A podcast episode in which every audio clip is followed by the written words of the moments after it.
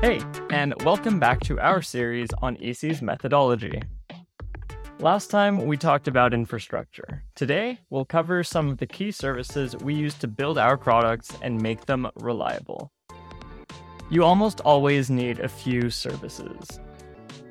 One to expose data to your app, one to handle authentication and authorization, another one to handle long running tasks, for example.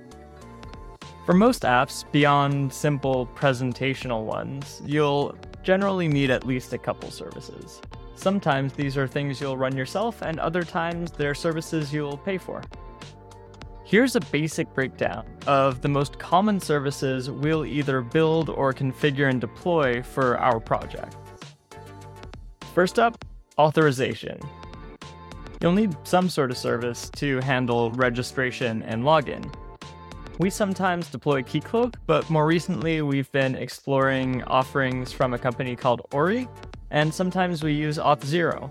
In some cases, we also just use authentication built into a given framework. An API.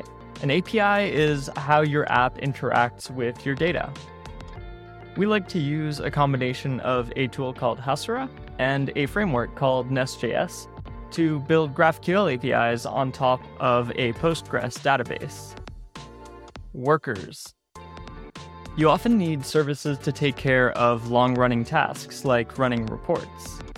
These should be separate from your API so that they don't slow down the API when they're running. We like to call them workers. Clients. These ones might be a bit obvious, but they count. These are the user facing applications which connect to all of your other services, like a web app or a mobile app. What are some common services you use in your system architectures?